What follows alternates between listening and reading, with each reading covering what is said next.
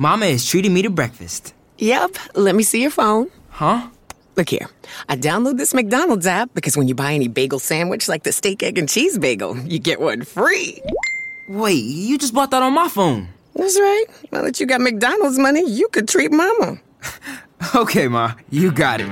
Valid for product of equal or lesser value. Valid through 10222 at participating McDonald's. Valid one time per day. App download and registration required.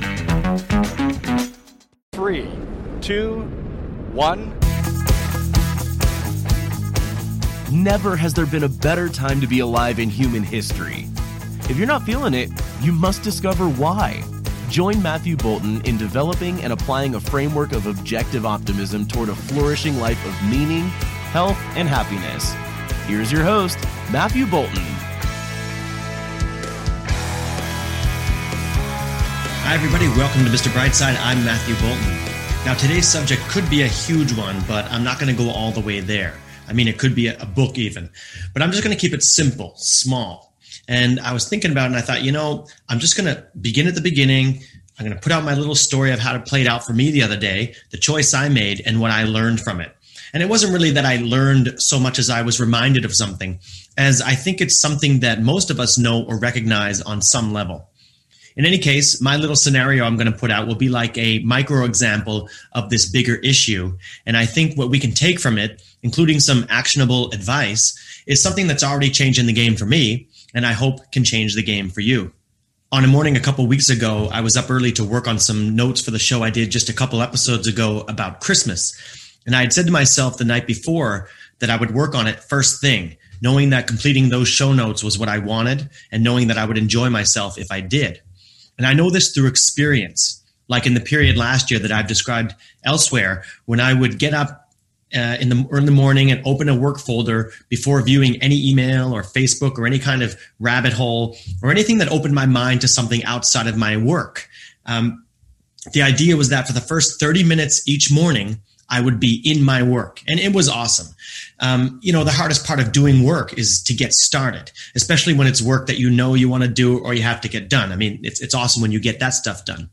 So as I did this, often in the situation, those 30 minutes would turn into a whole morning session as I was so addicted to solving the problems of the writing or whatever it happened to be.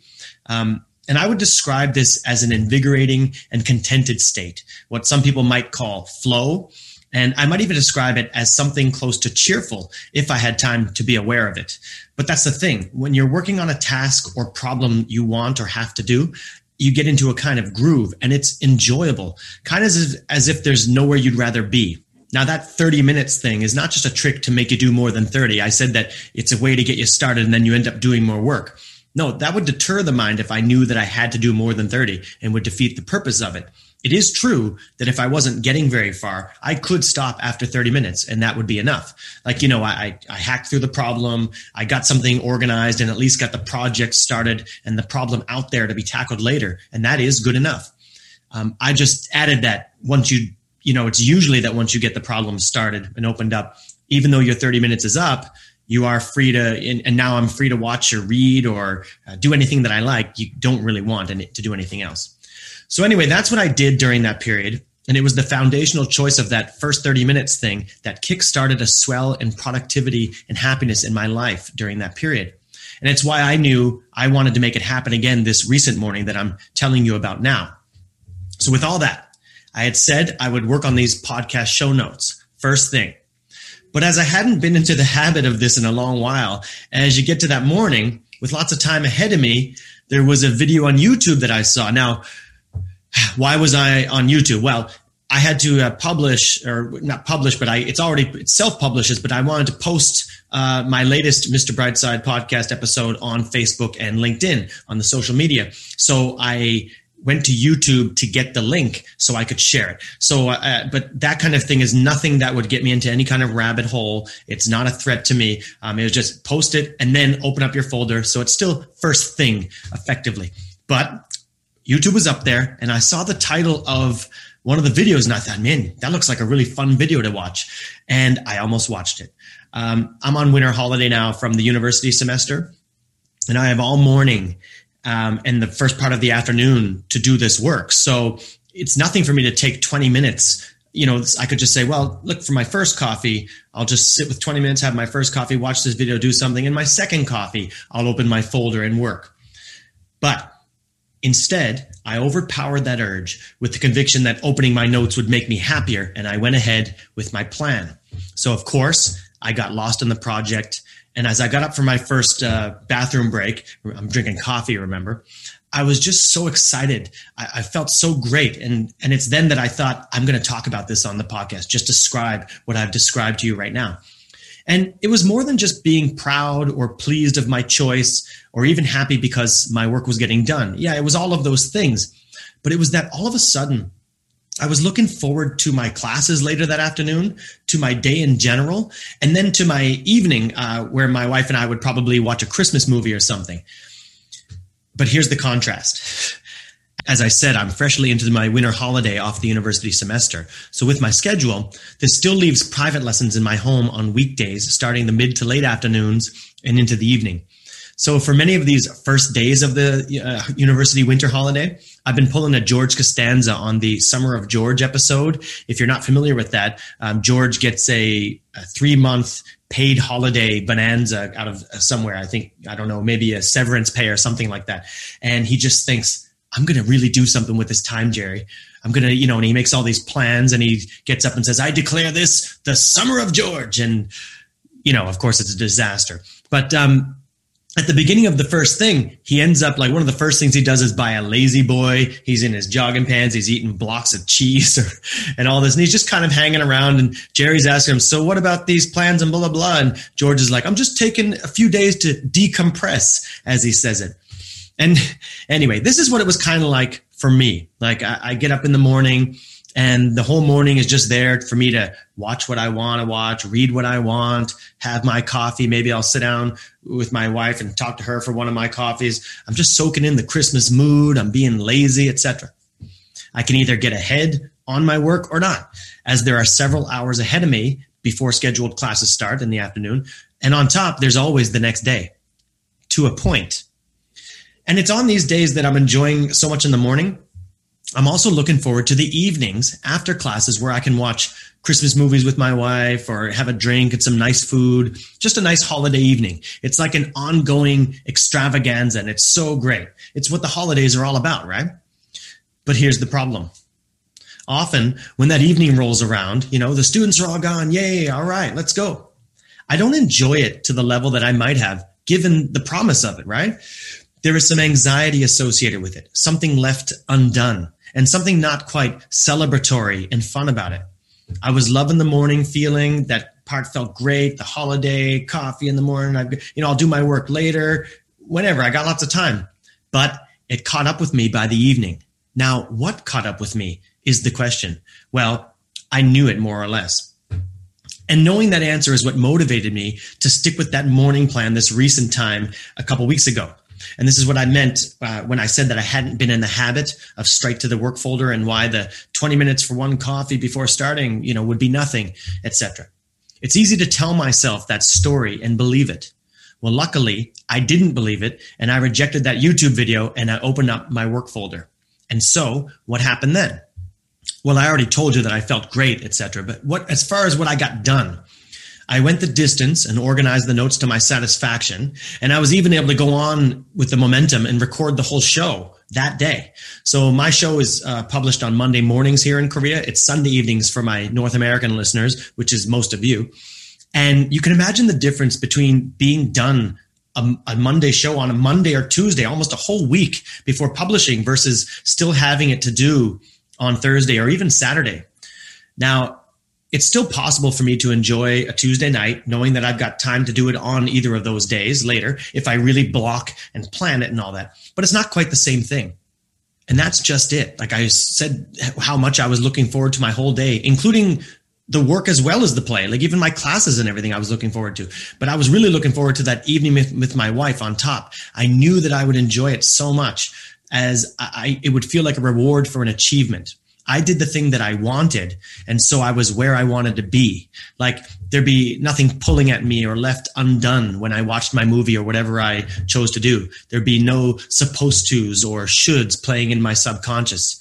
It would be a celebration, not just an escape or a putting off of the work. And in all this feeling and this excitement that I had, um, and, and how I felt so good, I immediately thought of a couple scenes and quotes from Atlas Shrugged, which is uh, one of my favorite novels uh, uh, by Ayn Rand. And please allow me to share them here. Uh, Dagny Taggart is one of the main protagonists in the novel. And in this flashback scene, she's recently had uh, just had her first debut ball.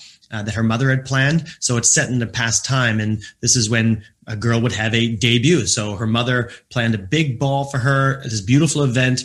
Uh, that she was really surprised that Dagny had accepted and wanted to have because um, the young Dagny in this in the story is kind of a tomboy character who just thinks about how she's going to run the the railroad uh, one day, her family business, which of course she does. She becomes the you know the vice president in charge of uh, operations or something she basically runs the railroad effectively. So her mom is uh, quite pleased that she wants to have such a thing. She's surprised when she's so beautiful in her dress and she's like of course mom. Why would you think i didn't like these things? But anyway she goes to this thing but at the end of it she's sitting there um, quite dejected looking a little disappointed by the whole thing. And her mother is you know a little worried about this and approaches her and asks her about it and the quote, uh, you know, the scene continues like this. And here we go. Dagny says, quote, Mother, do they think it's exactly in reverse? She asked. What? asked Mrs. Taggart, bewildered. The things you were talking about, the lights and the flowers. Do they expect those things to make them romantic, not the other way around? Darling, what do you mean? There wasn't a person there who enjoyed it, she said, her voice lifeless, or who thought anything at all. They moved about, and they said the same dull things they say anywhere. I suppose they thought the lights would make it brilliant. Darling, you take everything too seriously. One is not supposed to be intellectual at a ball. One is simply supposed to be gay. How? By being stupid? I mean, for instance, didn't you enjoy meeting the young men? What men? There wasn't a man there I couldn't squash 10 of. And then she goes on to a little bit more. But uh, hey, guys, there's a portrayal of a strong woman who doesn't sell herself cheaply to men for you. And there's way more where that came from in this book. I'll tell you, if you're looking for stories featuring empowered women, it doesn't get much more hardcore than Dagny Taggart and Atlas Shrugged. But what's key in that exchange, relevant to today's theme, is the idea of the reversal of cause and effect, which I'll discuss a little bit uh, later. But first, an accompanying quote. At a later party at another character's house, um, at the present time in the book, that ball scene had been a flashback, remember? She's observing the crowd and commenting to the host. Now, this uh, party that they're at is a very ritzy affair with celebrities, writers, journalists, big business people, etc., and all that. So she says to him, But do you think any of these people are enjoying it? They're just straining to be more senseless and aimless than usual, to be light and unimportant. You know, I think that only if one feels immensely important can one feel truly light. It's just a thought that disturbs me once in a while. I thought about it my first ball. I keep thinking that parties are intended to be celebrations, and celebrations should be only for those who have something to celebrate. And that was the main quote that came to mind when I felt as I did uh, at my bathroom break. I said, feeling, looking ahead to my day and my evening, how much better it was going to be after having done my work. I thought, yeah, celebrations are for people who have something to celebrate. The big issue that I said could become a book today um, is that we need a productive purpose to earn self esteem and be happy. But the simpler point today is that you need not do something grand. You need only take one step in the direction you want to go. And that's all you ever have to do. Happiness is not about hitting some high points after long and constant struggle, pain, and suffering. It's something that could be a constant and which is earned by achieving the little things every day. It's about doing something toward that bigger thing, which is connected to that bigger thing after that. And we can celebrate those little achievements with little celebrations. A movie with the wife, or a nice dinner, an evening with friends, a quiet book, or some other leisure activity, our weekends, whatever. Whatever the level, the pattern is achievement followed by the enjoyment of it. But it can't be the other way around. We cannot reverse cause and effect. Celebrations do not give meaning to our lives. Productive work does which means work that advances us closer to our goals, big or small. And then the leisure time we are afforded and the abundance we display, consume, and enjoy, like the lights, the flowers, the luxury, the food, the drink, the music, the space we, you know, we have, it, etc. This is all given meaning as we celebrate ourselves and that the world might be so good if we shape it this way. And to another point, it is in doing the thinking and the work to shape ourselves and our lives in the image we want that one may then be simply light and gay at a party. To be serious about oneself does not mean that one doesn't have any fun. Indeed, some of the most intellectual people I know and know of are also able to not take themselves too seriously, as people say, or know how to make light of things. They appear lighter than most around them, in fact. It is those who are weighed down by the unresolved, the undone, and the unknown within themselves and their lives who can't have fun in a proper sense. I can be much lighter and gayer, enjoy my time more, be more free and carefree if I think more seriously and long range about my life and if I plan and execute regularly. But I don't want to get too heavy here. The simple point is that we have to feel accomplished. But I emphasize again that it doesn't have to be a grand achievement. It can be anything like cleaning or like working on my show notes. Take a small action towards something you know you really want to achieve.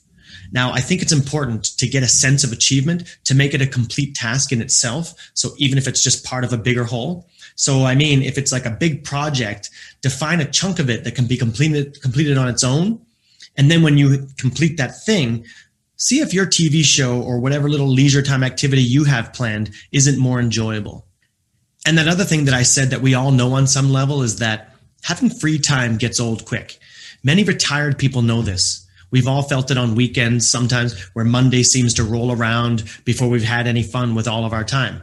We'd look forward to that Saturday and Sunday all week, and then we spend the whole time feeling antsy, somehow unable to enjoy it all. The main thing that I learned and the practicable, actionable lesson for today is that whenever I find that I can't enjoy my free time, it's a signal that I've exhausted my celebratory consumption credit on my previous accomplishments. And I know that I can remedy that by getting to work on something I know I want done in my life. Then whatever I do for leisure will be way more enjoyable. I'll be a person who has something to celebrate.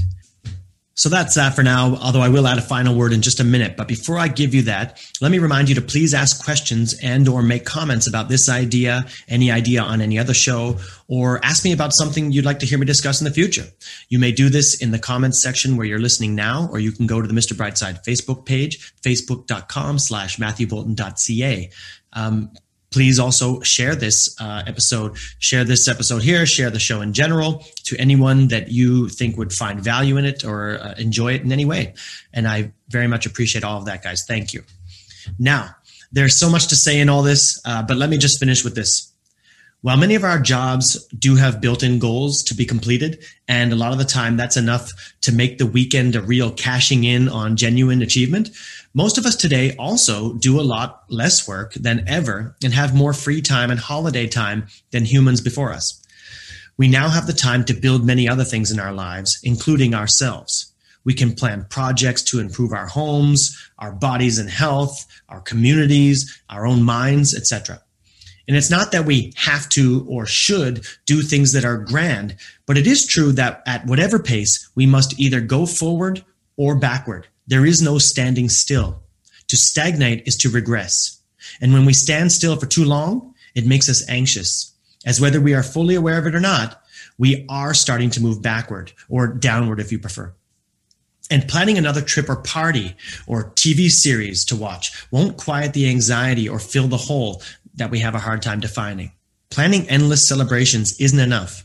But you can enjoy such celebratory events as you have coming even more if you have something to celebrate. So go and give yourself something small to celebrate today and every day. I'll see you guys next time.